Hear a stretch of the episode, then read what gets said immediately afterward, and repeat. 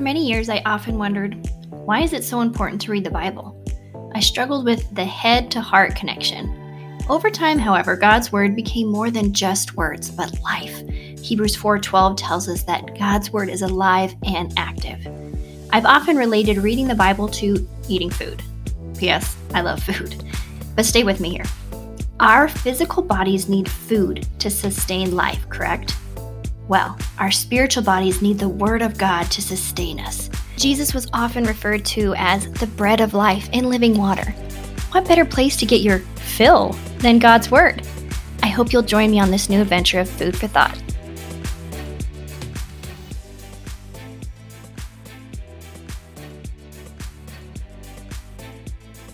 Hey guys, today our food for thought will be read from Psalm 119, 9 through 16.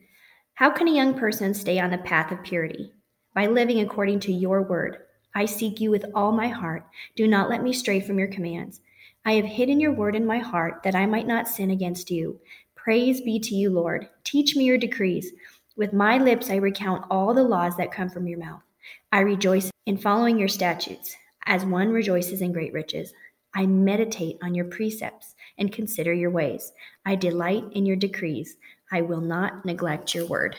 I've been talking with a friend about the importance of being in God's word, even when sometimes it just feels really mundane or dry. We go through these seasons where sometimes it is difficult to get excited about reading the Bible. As I was reading this, I was just praying over these words and what that could mean. And all of a sudden, I just started writing down some of the things that were jumping out at me. And I thought this was so cool. God's word is truth.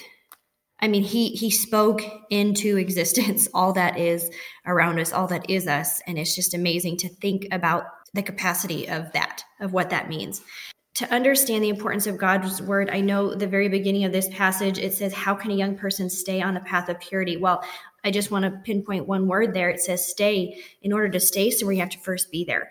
And so you got to understand the importance of what God's word means. And it kind of relays that the further you read in these few passages.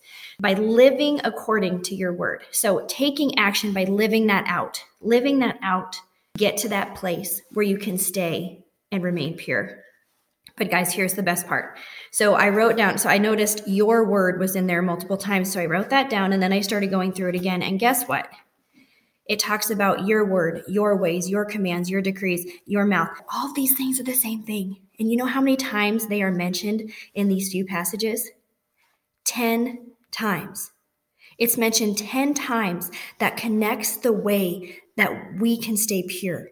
And that leads all to God's word.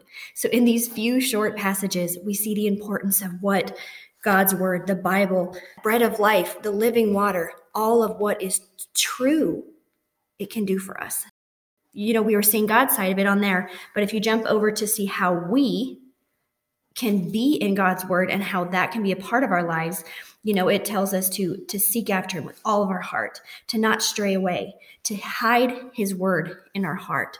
And I love that part too because when you hide something, you're protecting it. You don't want anything or anybody to take it away, right? My kids are notorious for getting candy and then hiding it because my husband is also notorious for sneaking and stealing their candy. So when you hide something, it's precious to you because you don't want anybody to steal it. I think that is so important that we do that with God's word and he's giving it to us in so many different ways. And again, it takes us back to staying on that path of purity. Thanks for joining me on another Food for Thought.